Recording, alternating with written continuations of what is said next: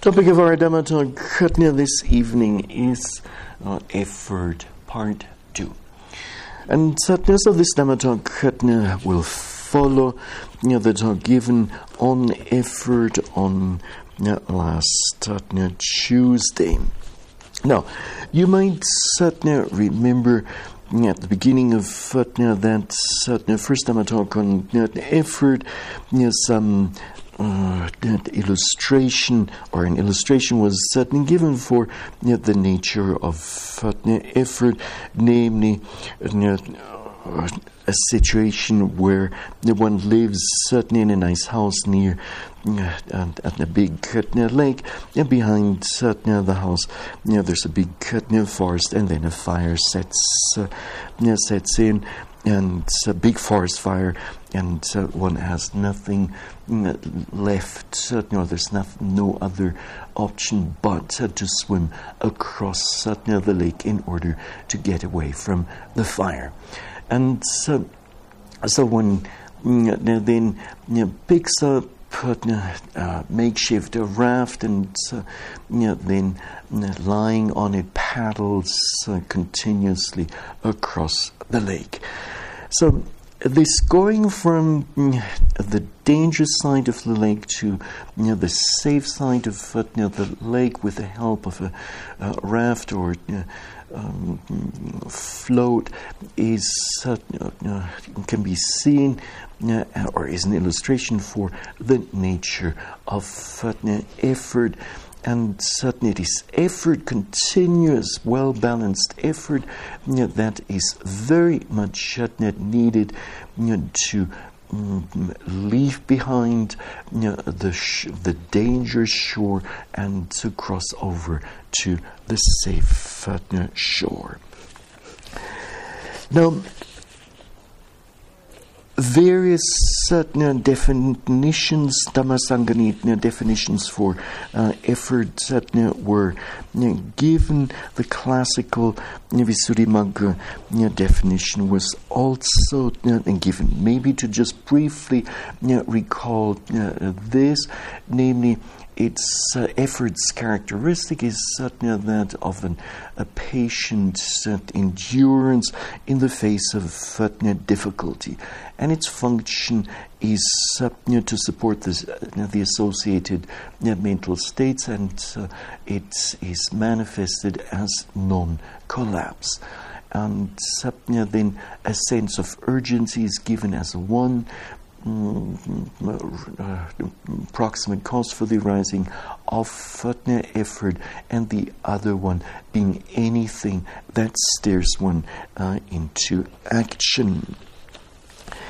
Now, we then also uh, looked at uh, how uh, we might be experiencing effort certainly in the practice itself.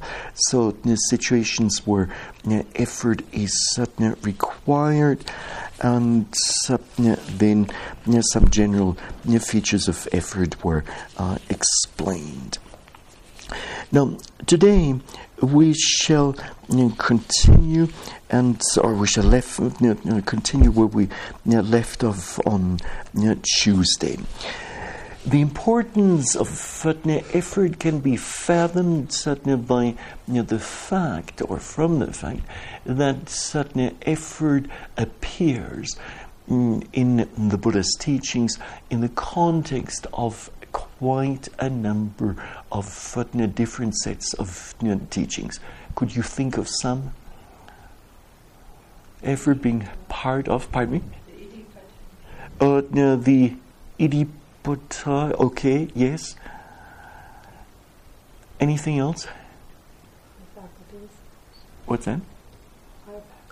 The five faculties, yes, and then we might as well add certainly the five powers, uh, the pancha balani, and certainly then mm, uh, right effort as part of uh, the you know, Eightfold Noble Path. There you go. And Sapna then very important for you know, the attainment of the Dhamma are you know, your enlightenment factors, and effort is part or not part of those. It is. So it's satna, the third satna enlightenment, satna factor.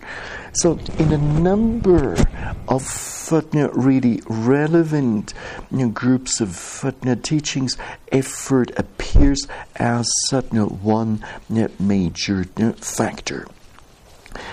Now, Jim mentioned satna right effort samavayama as uh, one factor of Satna, the Eightfold Satna Noble Path, and Satna there, effort gets Satna further defined as Satna, the four supreme uh, efforts. And Satna, or the four supreme exertions. Mm, and briefly stated, Mm, the first one is that the effort to avoid unwholesome states, but uh, more thoroughly stated, this is certainly the effort to avoid unarisen mm, unwholesome states from arising. So it's uh, you know, trying to, it's the first line of defense, so to speak, you know, not to you know, allow unwholesome states to arise in the first uh, place. Now, secondly, we have uh, the effort made to dispel or overcome unwholesome mental states that have arisen. For this or that satna reason. Then, as satna number three, we have satna the effort, effort you know, to develop wholesome states that have arisen, and finally, you know, there's the effort to maintain you know, those wholesome states satna that are present. Now.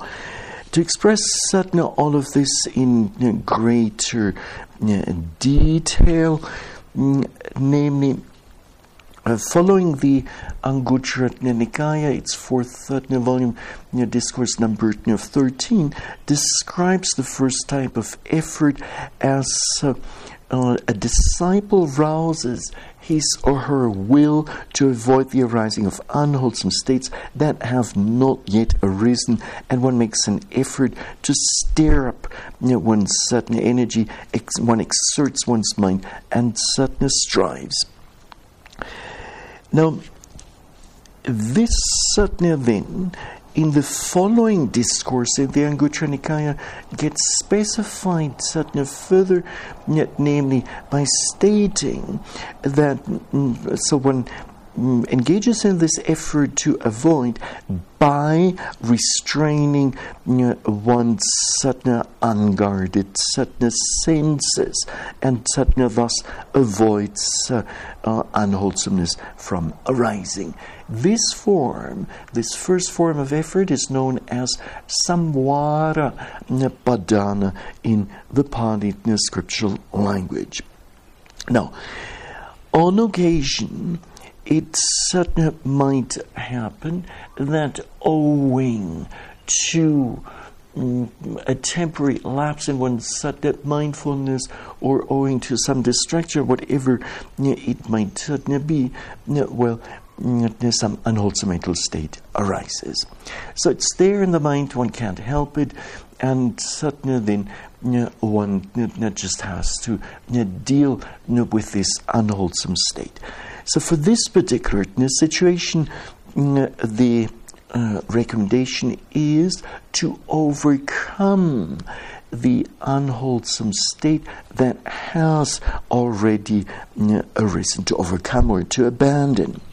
Now, again, to quote from that 13th uh, discourse from the Anguttara Nikaya, herein retreatant rouses one's sudden will to overcome the unwholesome states that have already arisen, and one makes that effort, stirs up one's energy, exerts one's mind, and strives. Now, in this connection, allow me to expand a little bit.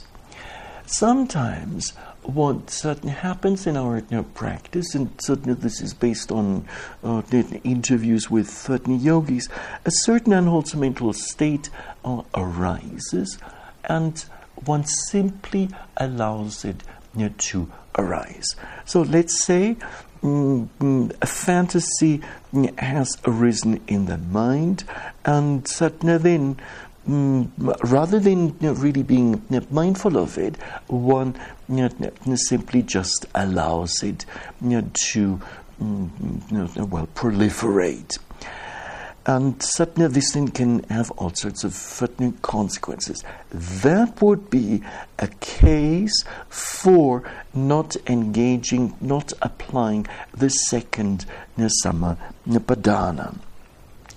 And so, not suddenly uh, rousing one's will uh, to overcome uh, the unwholesome state.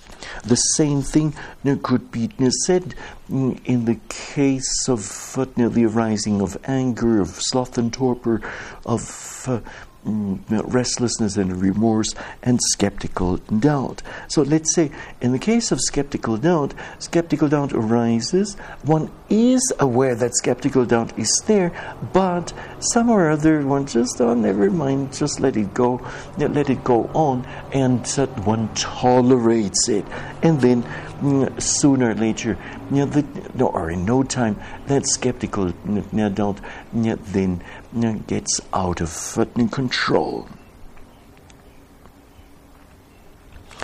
Now, the 14th discourse of the Anguttara Nikaya describes mm, the second form of right satna effort as follows one does not retain any thought of sensual lust or any other unwholesome states that may have arisen. One abandons certainly them, dispels them, destroys them, causes them to disappear. This is called the effort to overcome Pahana Padhana in the Pali uh, scriptural language.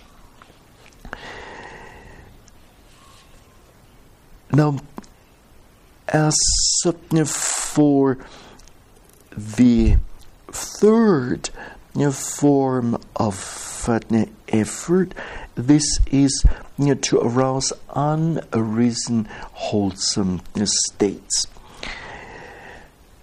And so one rouses one's will to arouse certain wholesome states that have not yet certainly arisen, and one makes certain effort, steers up one's energy, exerts one's mind, and certain strives.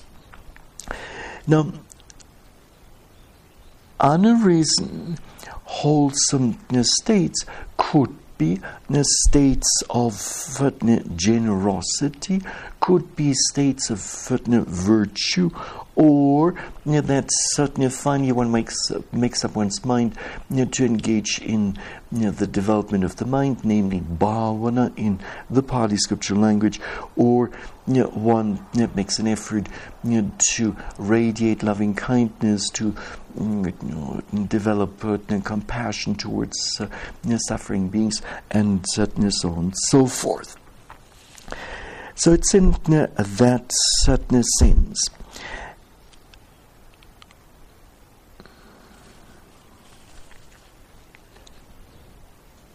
Now, this form of uh, mm, Sammappadhana is known as Bhavana Padhana in the Pali scripture language. And Satna Discourse number 14 from that same Anguttara Nikaya then adds Satna one more detail, namely bringing, and this certain would be then applicable to later stages in one's Satna meditation practice, bringing about uh, the uh, factors of enlightenment if they have not Satna yet arisen. So, you know, the enlightenment factor of mindfulness, of investigation of states, of effort, and satna, then of joy, of tranquility, concentration, and satna, equanimity. Now, once wholesomeness states have arisen, or so far unarisen, wholesome states mm, have arisen, then you know, what is certainly required is required is to maintain you know, those certain states, and that's certainly the function of the fourth Sammappadhana. In the Pali scripture language known as Anurakkhana Padhana.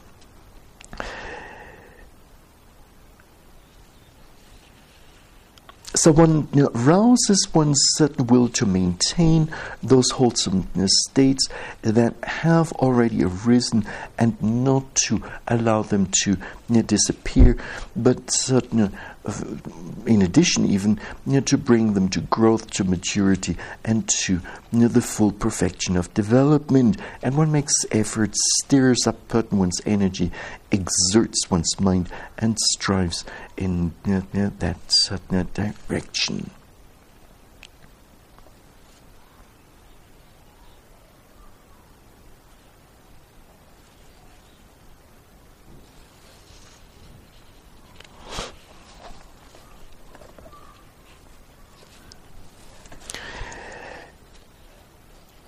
So those four Sammappadhanas mm, then are tantamount to you know, the uh, noble path factor of right effort Sammappadhana.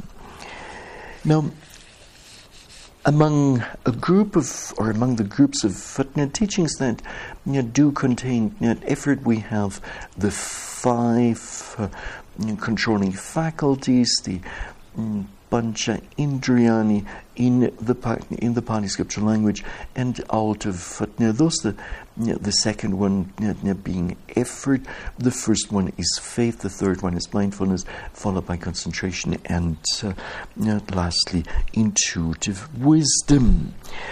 And the Samyutta Nikaya in the 48th Thutna Samyutta, namely Discourse Satnat number eh, 9, eh, then mm, explains Satna this in very simple eh, ways, namely, mm, energy is aroused for the abandoning of unwholesome states and for the acquisition or the gaining of wholesome states.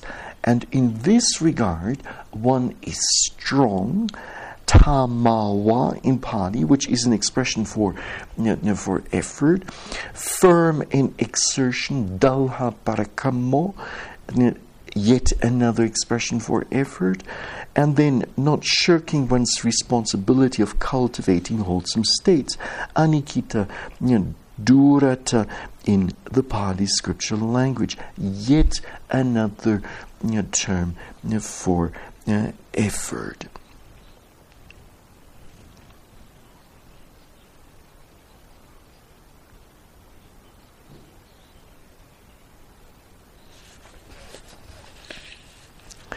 Now, in the context of the seven enlightenment Satna factors, we find uh, that Satna, those in practice arise uh, more or less one after another in a sequential uh, manner. One Satna, they've all arisen in the stream of consciousness, then mm, they will be all present, and certainly the next step mm, is certainly to strengthen them and uh, strengthen them further, and certainly to gradually bring you know, all of them into balance. Now, these enlightenment factors do not suddenly arise in a haphazard manner, but suddenly rather one is based on you know, the previous or even several you know, previous enlightenment factors. So, one, it all starts by mindfully attending to whatever predominant object arises in one's practice, and suddenly with satna, this then one starts to discern some of satna, the of an object's satna features. One, mm, not just one object, but several objects, and that satna then fires one certain energy, and with that, then the enlightenment factor of uh, effort arises and satna will be near present. And that satna in turn, mm, then as the energy increases, mm, will mm, lead satna to mm, some joy. One realizes, oh, the practice is really working. The joy will gra- at first will be somewhat coarse, gradually becomes more refined, and satna then paves the way for the arising of tranquility, and that satna tranquility then uh, in turn it paves satna the way for the arising of concentration, and um, once the mind satna is concentrated, then with equanimity one looks on to formations. With a concentrated and uh, balanced mind, one looks at certain formations. Now, we find a somewhat certain similar set of factors that nicely describe what is actually happening in our meditation practice. Mm, in the context of the so called ten, imperfections of insight, dasa vipassana upakilesa in the Pali scriptural language in terms of clarification of the term, those are imperfections only if one makes the mistake to you know, get attached to them or develop craving, pride, and conceit, and wrong view you know, to them. Now, the first one of those imperfections of insight is which one? Who knows?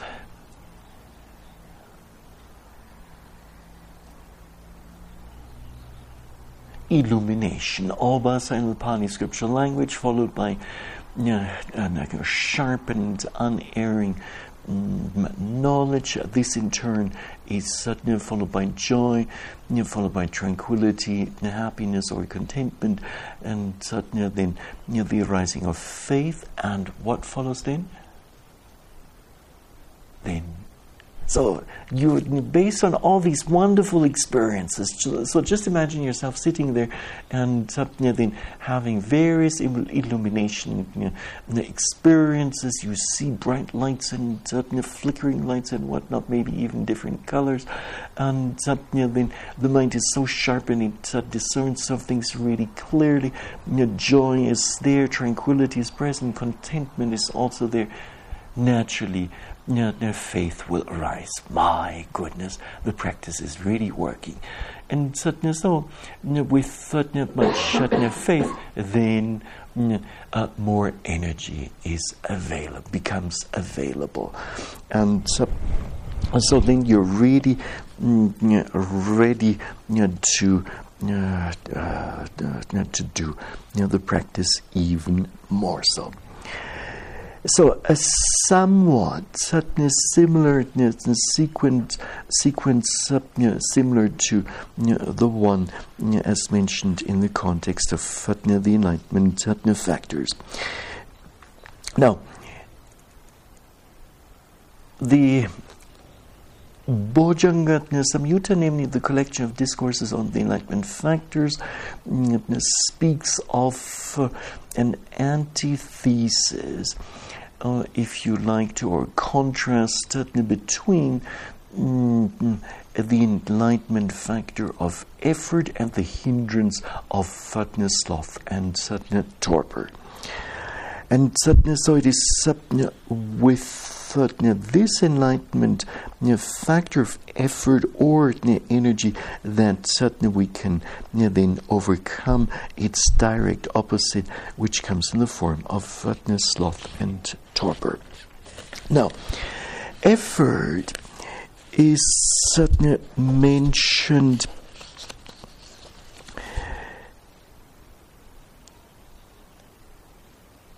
also in you know, the context of uh, a discourse mm, or, or uh, group of uh, factors known as the pancha indriyani. Padhaniyangani in the Pali scripture language, sorry. And uh, those are your five limbs of striving, or your five factors of fitness striving. Now, the first one of Fatna, those is faith, and Satna, the second Satna one is being free from illness and mm, affliction, meaning that one has a good mm, digestion that is neither too cool nor too, too warm, but just right. And the third mm, limb of fitness striving is and given as being honest and certainly sincere, an important certain quality, and then as certain number four, and this interests us you know, the most is you know, one is energetic in abandoning unwholesome you know, states and in undertaking wholesome states. One is steadfast, launching one's effort with firmness and certain persevering in cultivating wholesome states. Now, the last factor is certainly given you know, being wise and having mm, noble, even noble wisdom with regard to seeing the arising and certain dissolution of formations. And it is certainly said anyone who possesses certain these five factors, and the fifth one is actually a resultant of the previous four, will sooner or later attain the state of arahant arahantship. So do notice that satna effort is satna one of these satna five factors. Now,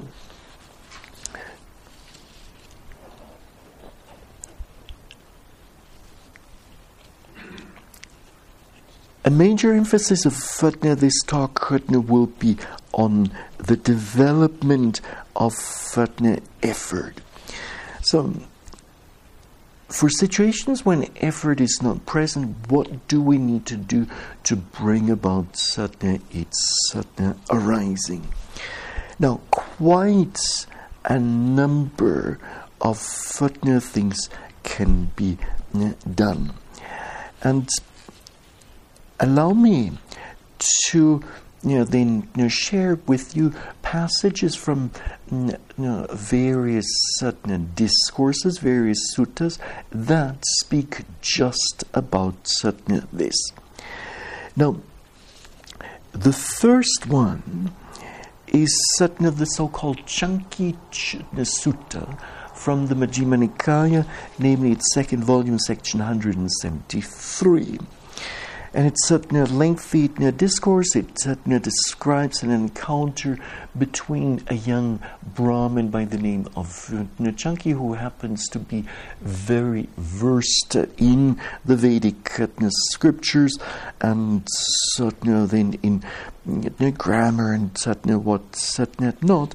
And so one day the Buddha and his uh, a large retinue of disciples then decides satna to um, uh, reside in a nearby grove.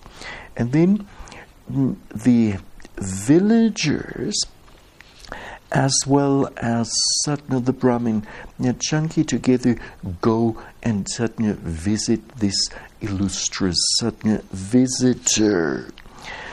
And, then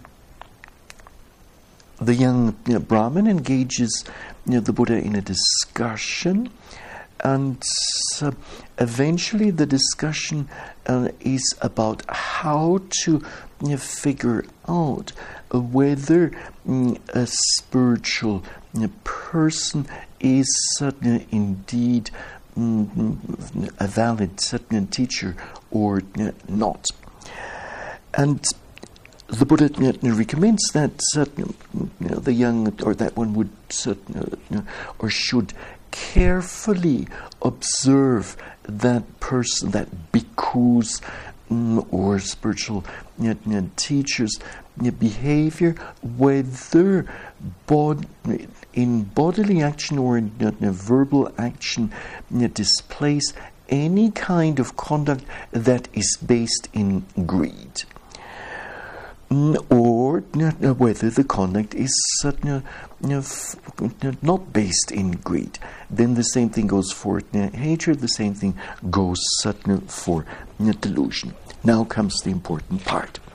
Now, and I'll quote Satna, the second volume of Satna, the Majjhima Nikaya, section 173. The Buddha then further advises, this young Brahmin, uh, when one has investigated such a spiritual person and has seen that he or she is purified from states of greed, hatred, and delusion, then one places faith in him or her. Filled with faith, one visits Satya, the person, and pays respect to him or her. Having paid respect certain to the spiritual person, one gives ear, one lends an ear. When one gives ear, one hears the correct Dhamma. Having heard the Dhamma, one memorizes and examines the meaning of the teachings one has memorized when one has ex- when you know, one examines their meaning, one gains a reflective or just a conceptual acceptance of those teachings. When one has gained a reflective acceptance of those you know, teachings, zeal springs up. And when zeal has sprung up, one applies you know, one's will which is a form of early effort. Having applied one's will, one scrutinizes. Having scrutinized, one strives Padahati in the Pali scripture language, which is yet another term for exerting effort.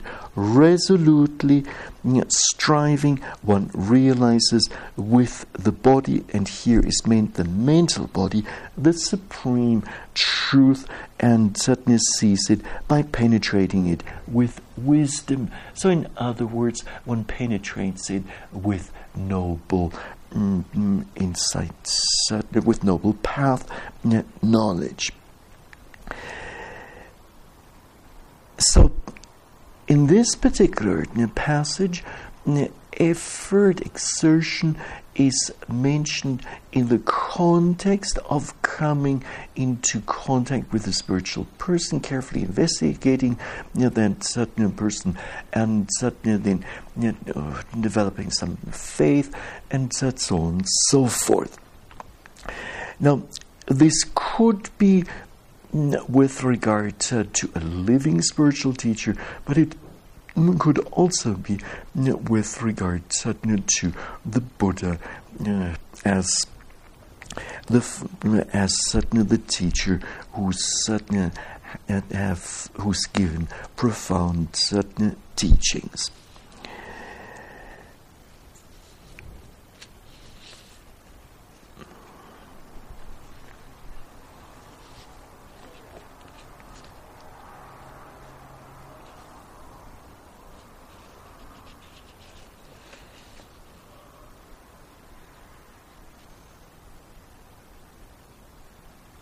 Now,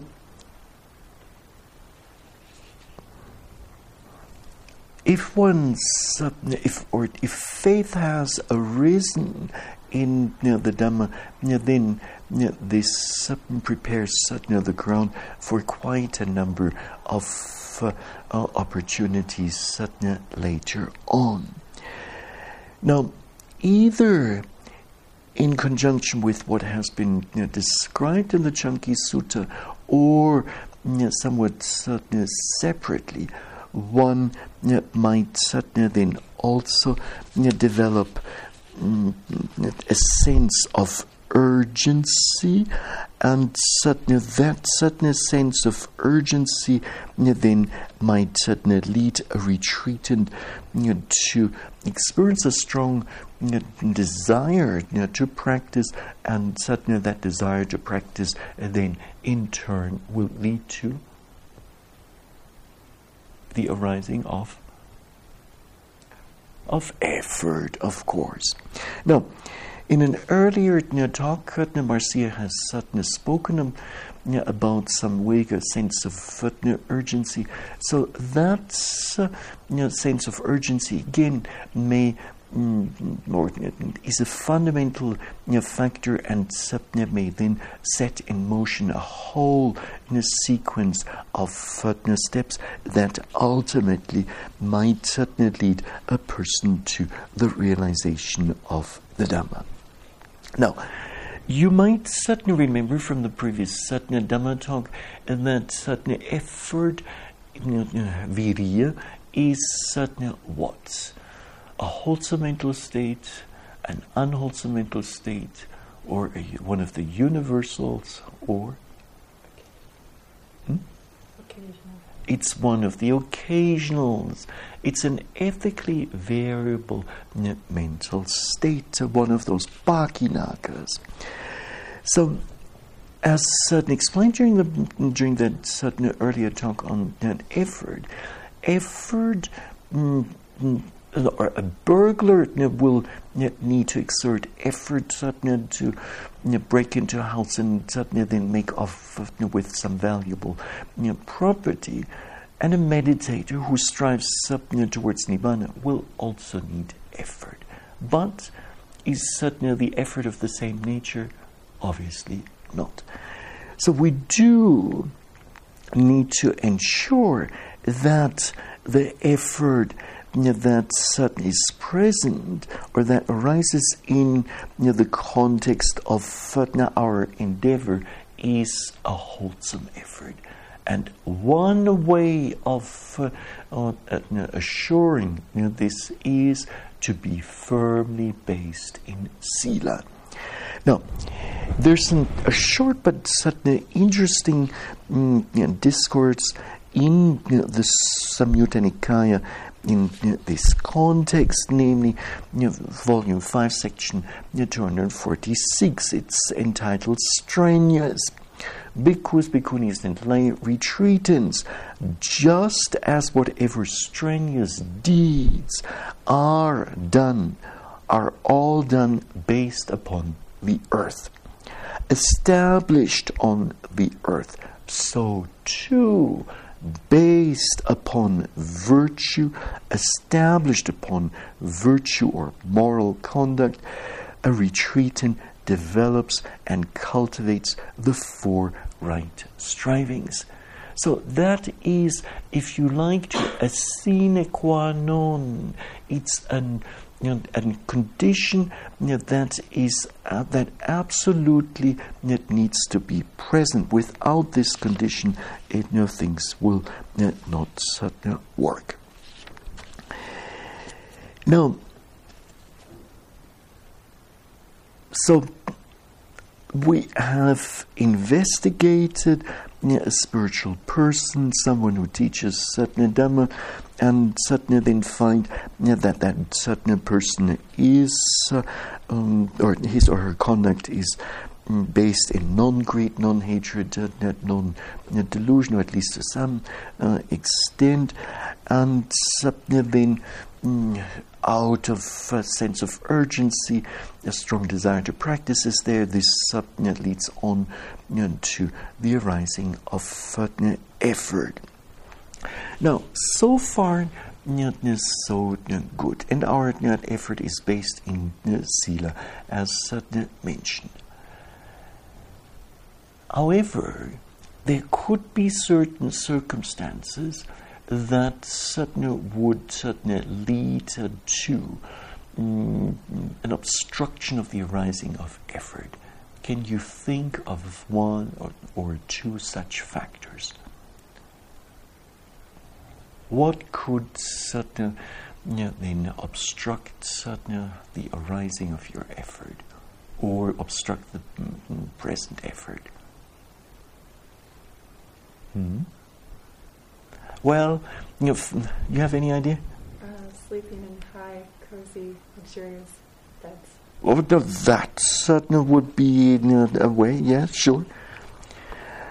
And then what certainly sort of laziness and then what the Cetokila Sutta, the discourse on the wildernesses, uh, wildernesses in the heart or of the heart, uh, suggests um, is a fourfold uh, form of doubt namely doubt in the Buddha, doubt in the Dhamma, doubt in the Sangha, and doubt in the training. Now, when a tremendous amount of doubt is there, your mind is filled with doubting thoughts about everything. then, will it be easy to apply yourself to the practice? Let's say when you have thoughts about leaving, you're just about to pack your things and go at that point, you're not too interested in exerting effort anymore. So that's going to be the point when you'll back off. Now, not only can doubt be a major obstruction or a major know, hindrance or wilderness in know, the heart, so to, to speak, but as the Cetokila you know, Sutta um, suggests, anger especially mm, with regard to one's fellow you know, retreatants, fellow you know, spiritual practitioners, this too you know, will then mm, impede your uh, effort and certainly your meditative striving. So if we have some good certain effort going, uh, then mm, to just keep a watchful eye mm, on it and to make sure that certainly this uh, effort does not suddenly get uh, um, weakened through the arising of doubt and certain anger.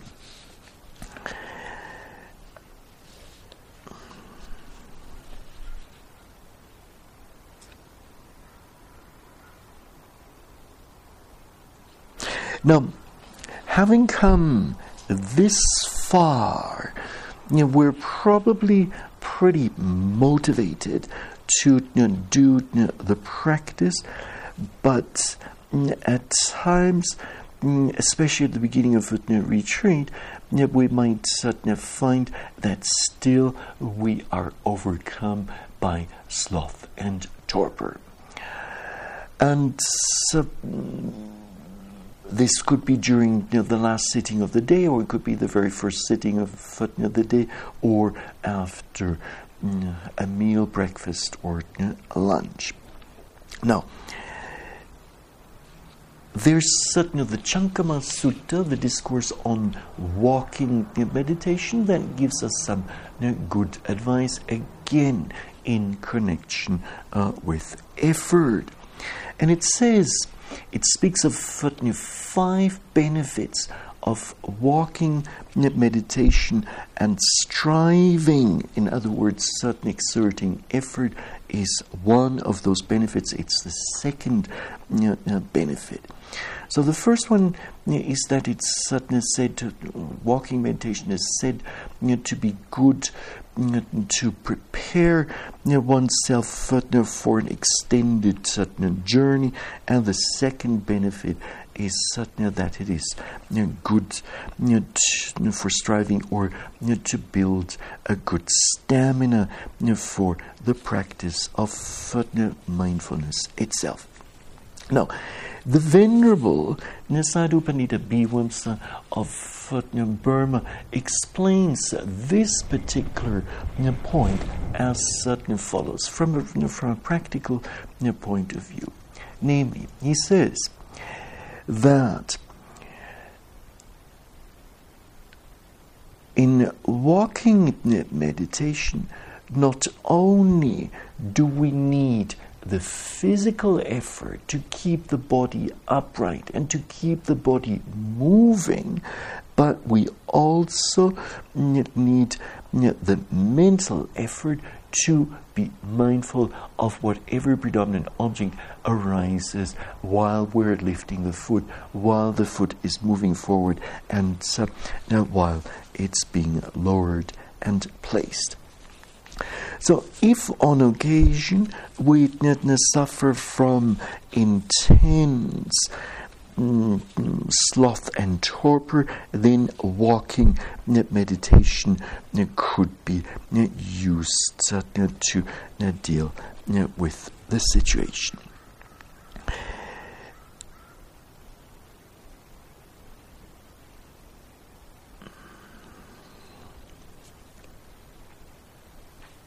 If early in the morning mm, you wake up and you feel you know, somewhat groggy, your sleep wasn't too, you know, not too not good, and uh, you have a hard time getting going.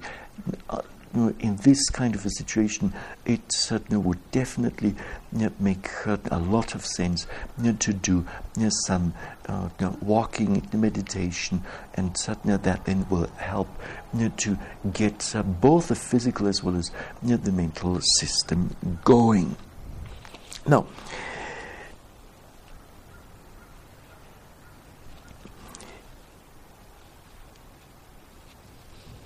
in the connection of developing, bringing about, and developing effort, there's yet another discourse that we could refer to. And that gives us some um, insight, certainly some um, idea of how to proceed. Namely, the so-called Ratthapala Sutta you know, from the Majjhima Nikaya, the discourse on you know, the elder Ratthapala. Again, a pretty lengthy you know, discourse. It's about an encounter mm, between King Koravya and then this elder Ratthapala, and uh, the king knows Satya Ratthapala. He used to be a citizen of uh, the town where the king, where the capital of the kingdom mm, was, and uh, the king also knew him as a young man uh, from an affluent family or with an affluent family background, and also knowing him you know, to be mm, a very healthy person. So one day, mm, this uh, Ratthapala, elder Ratthapala, you know, shows up in the garden of uh, the king. This event then gets reported to the king. He immediately mm, then decides to go and visit Satya Ratthapala and Satya then mm, getting to the garden, the royal garden, then meets Satya with elder Ratthapala.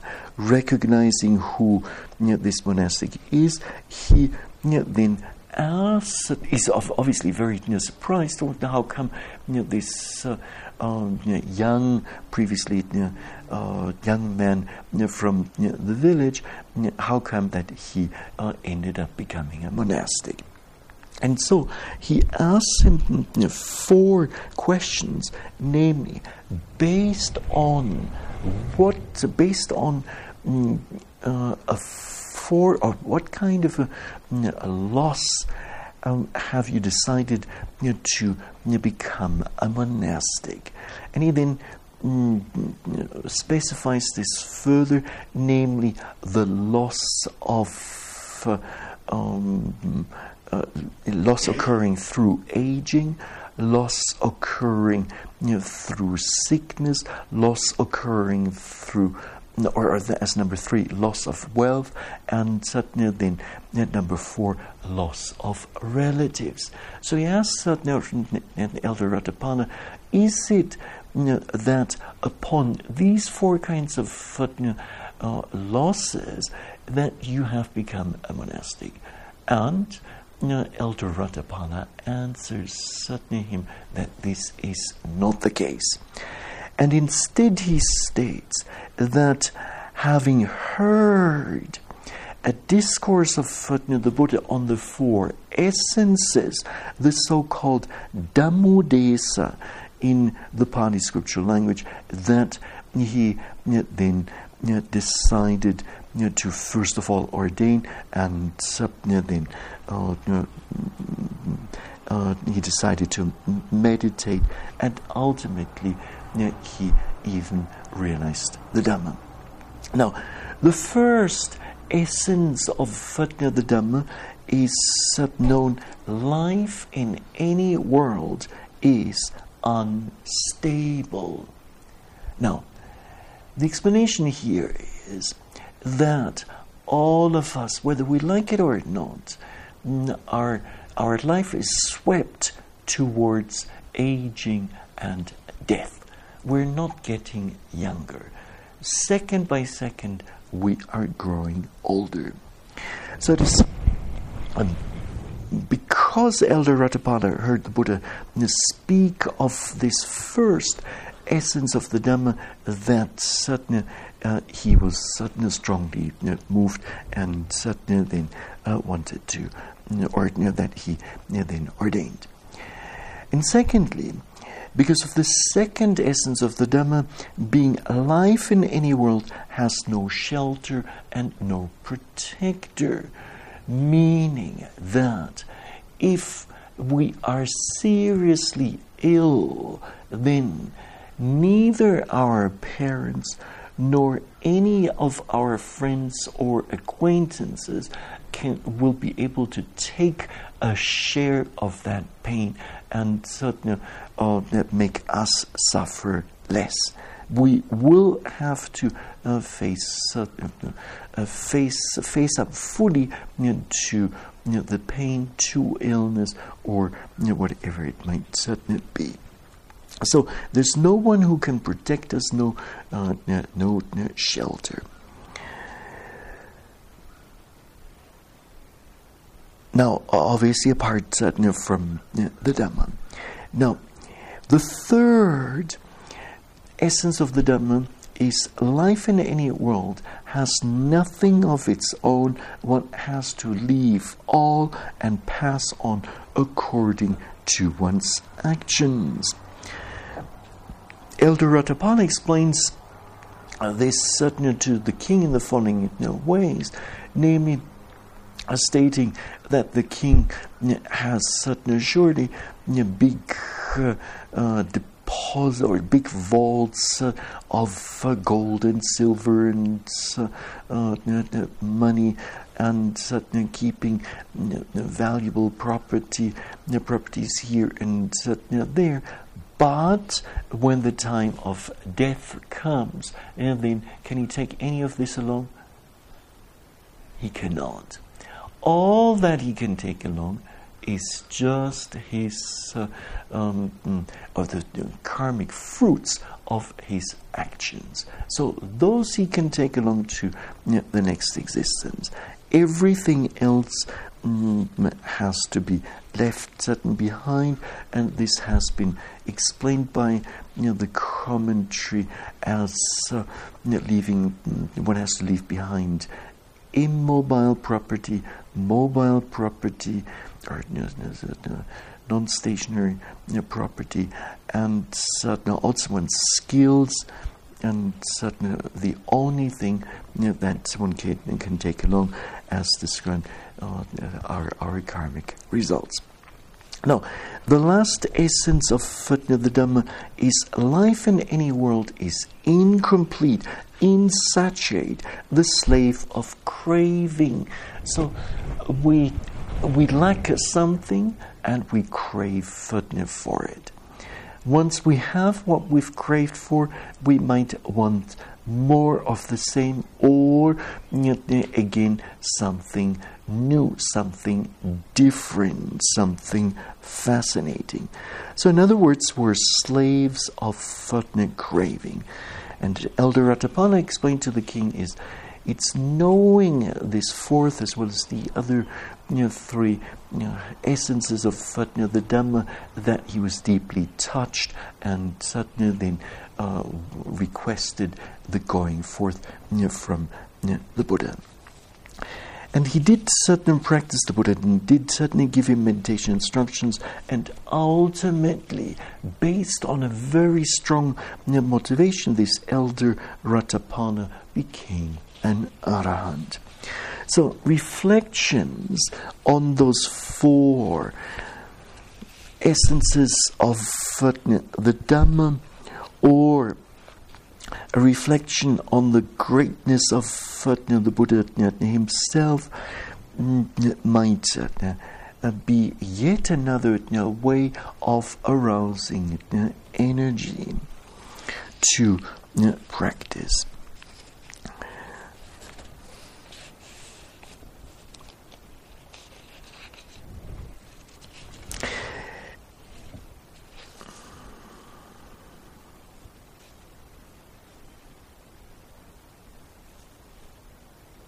Now, what else could we do to develop partner effort? You know, we could avoid the company of lazy mm, mm, mm, of of a lazy uh, retru- of lazy people. You know, instead that we could seek you know, the company or associate with an energetic person, and uh, then we might certainly also directs our wise attention mm, again and again towards the development of effort. These are mm, plus inclining the mind towards the development of effort. These are some of the factors that uh, have been recommended by the commentators for the development or for the arising of or arising of the enlightenment factor of effort. Now, from a practical point of view, a meditator's certain point of view, there's a few things with regard to effort that certainly really do need to be you know, stated certainly clearly. A predominant object certainly has arisen in our practice let's say, some bodily formation and pain.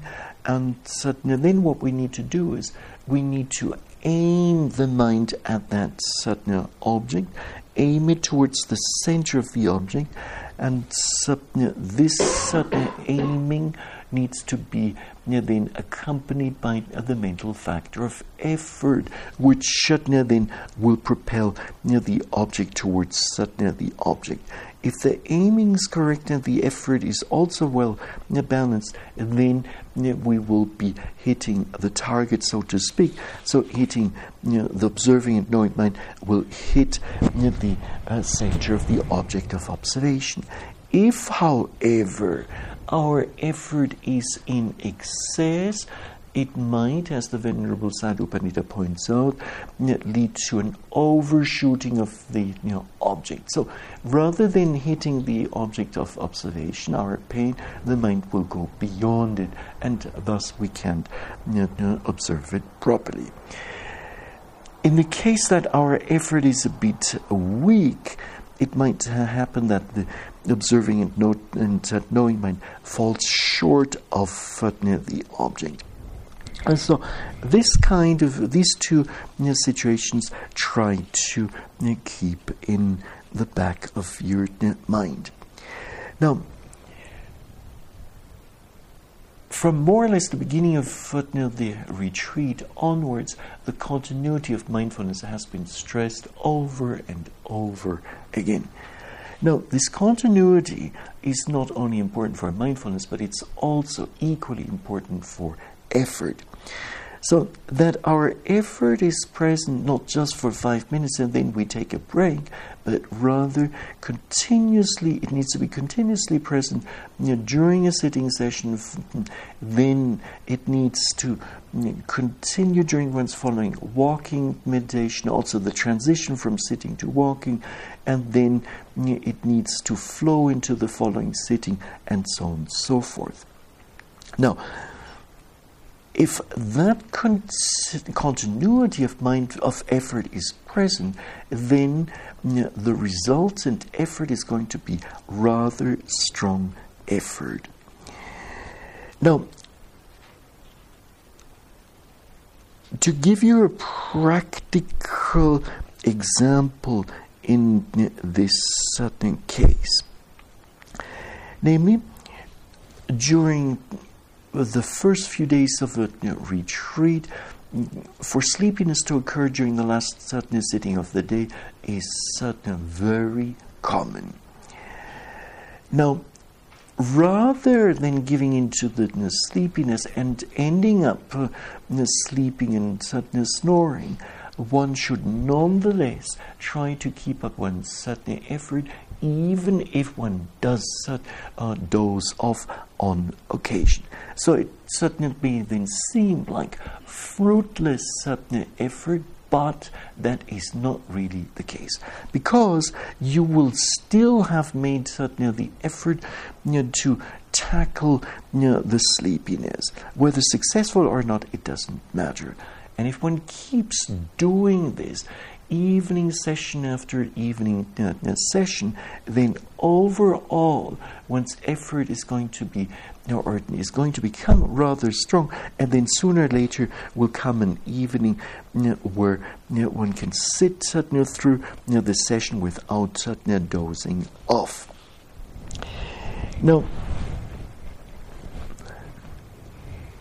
effort is a mental state that requires balance. So we need, we do need a balanced form of effort, and so, um, if an extreme form of effort occurs, so either excessive effort or deficient effort, then our practice will not suddenly unfold smoothly.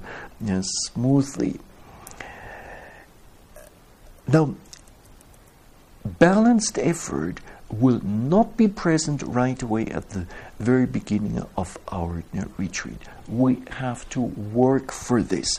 This is something that certainly we have to carefully um, keep an eye on, and certainly then something that will gradually develop over time by way of trial and error. And so the way this happens is that at times our effort will be excessive and we realize we get pretty restless. At other times we you know, realize, you know, or at other times mm, you know, the effort will be deficient. Mm, we fall asleep. We realize this is not working either. And then the mindset will make the necessary adjustments and gradually will get it right. Now, in terms of an excessive effort, you know, the Buddha has certainly used an illustration you know, for this, uh, namely that of uh, you know, the strings of a lute or any uh, other string instrument for this matter. So, if a string or two is um, tuned or is too tight, then number one, the instrument will you know, not uh, produce a very you know, beautiful sound, and number two, it, uh, the cord might easily snap. Same thing might happen in the meditation practice. On the other hand, if uh, mm, the strings of a string instrument uh, are not pro or it's not properly Mm, tuned, then so it's rather lax or rather slack, then again the instrument will not give forth a proper, proper tones. So, what is required? Just the right uh, satna tuning of both the instrument as well as our effort.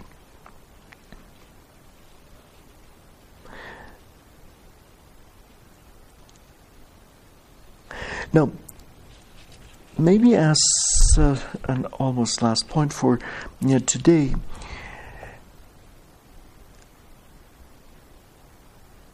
there is a close relationship between the amount of effort or the degree of effort that we put into our practice and certainly the outcome of our you know, practice. So, if we're not really motivated and certainly we exert or we put in only mm, a low degree of effort, then uh, we're likely, mm, or the outcome will also be just a minor outcome. If we put in a moderate amount of effort, we're likely to receive a moderate outcome. If we apply ourselves wholeheartedly, we strive, and yet in a balanced manner, then uh, maximum uh, benefits can be expected, maximum outcome uh, will be there. So it all depends on our you know, selves, what we get out of practice. Now, seasoned retreatants will know the importance of continuous sadhana effort, and you know, therefore, from the very beginning of a you know, retreat until the very end, you know, will ensure that this effort is sadhana continuous, and as a result of sadhana, this the outcome of sadhana, their practice, will be equally rewarding. Whereas a retreatant who is suddenly brand new to or very new to you know the practice and suddenly doesn't understand some of the intricate certain points as yet might certainly at first practice in a bit uh, uh, easygoing manner and certainly thus uh, well uh, the outcome will be uh, accordingly.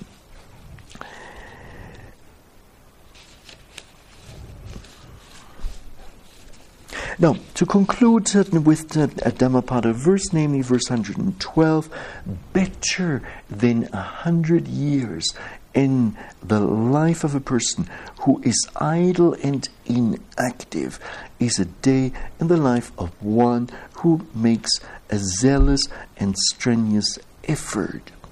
So, by way of a conclusion, a final or concluding uh, wish, may we have many more days of um, uh, zealous and strenuous as well, and I'm adding balanced effort, and certainly may this ultimately lead us to the realization of the Dhamma. And this is it for tonight.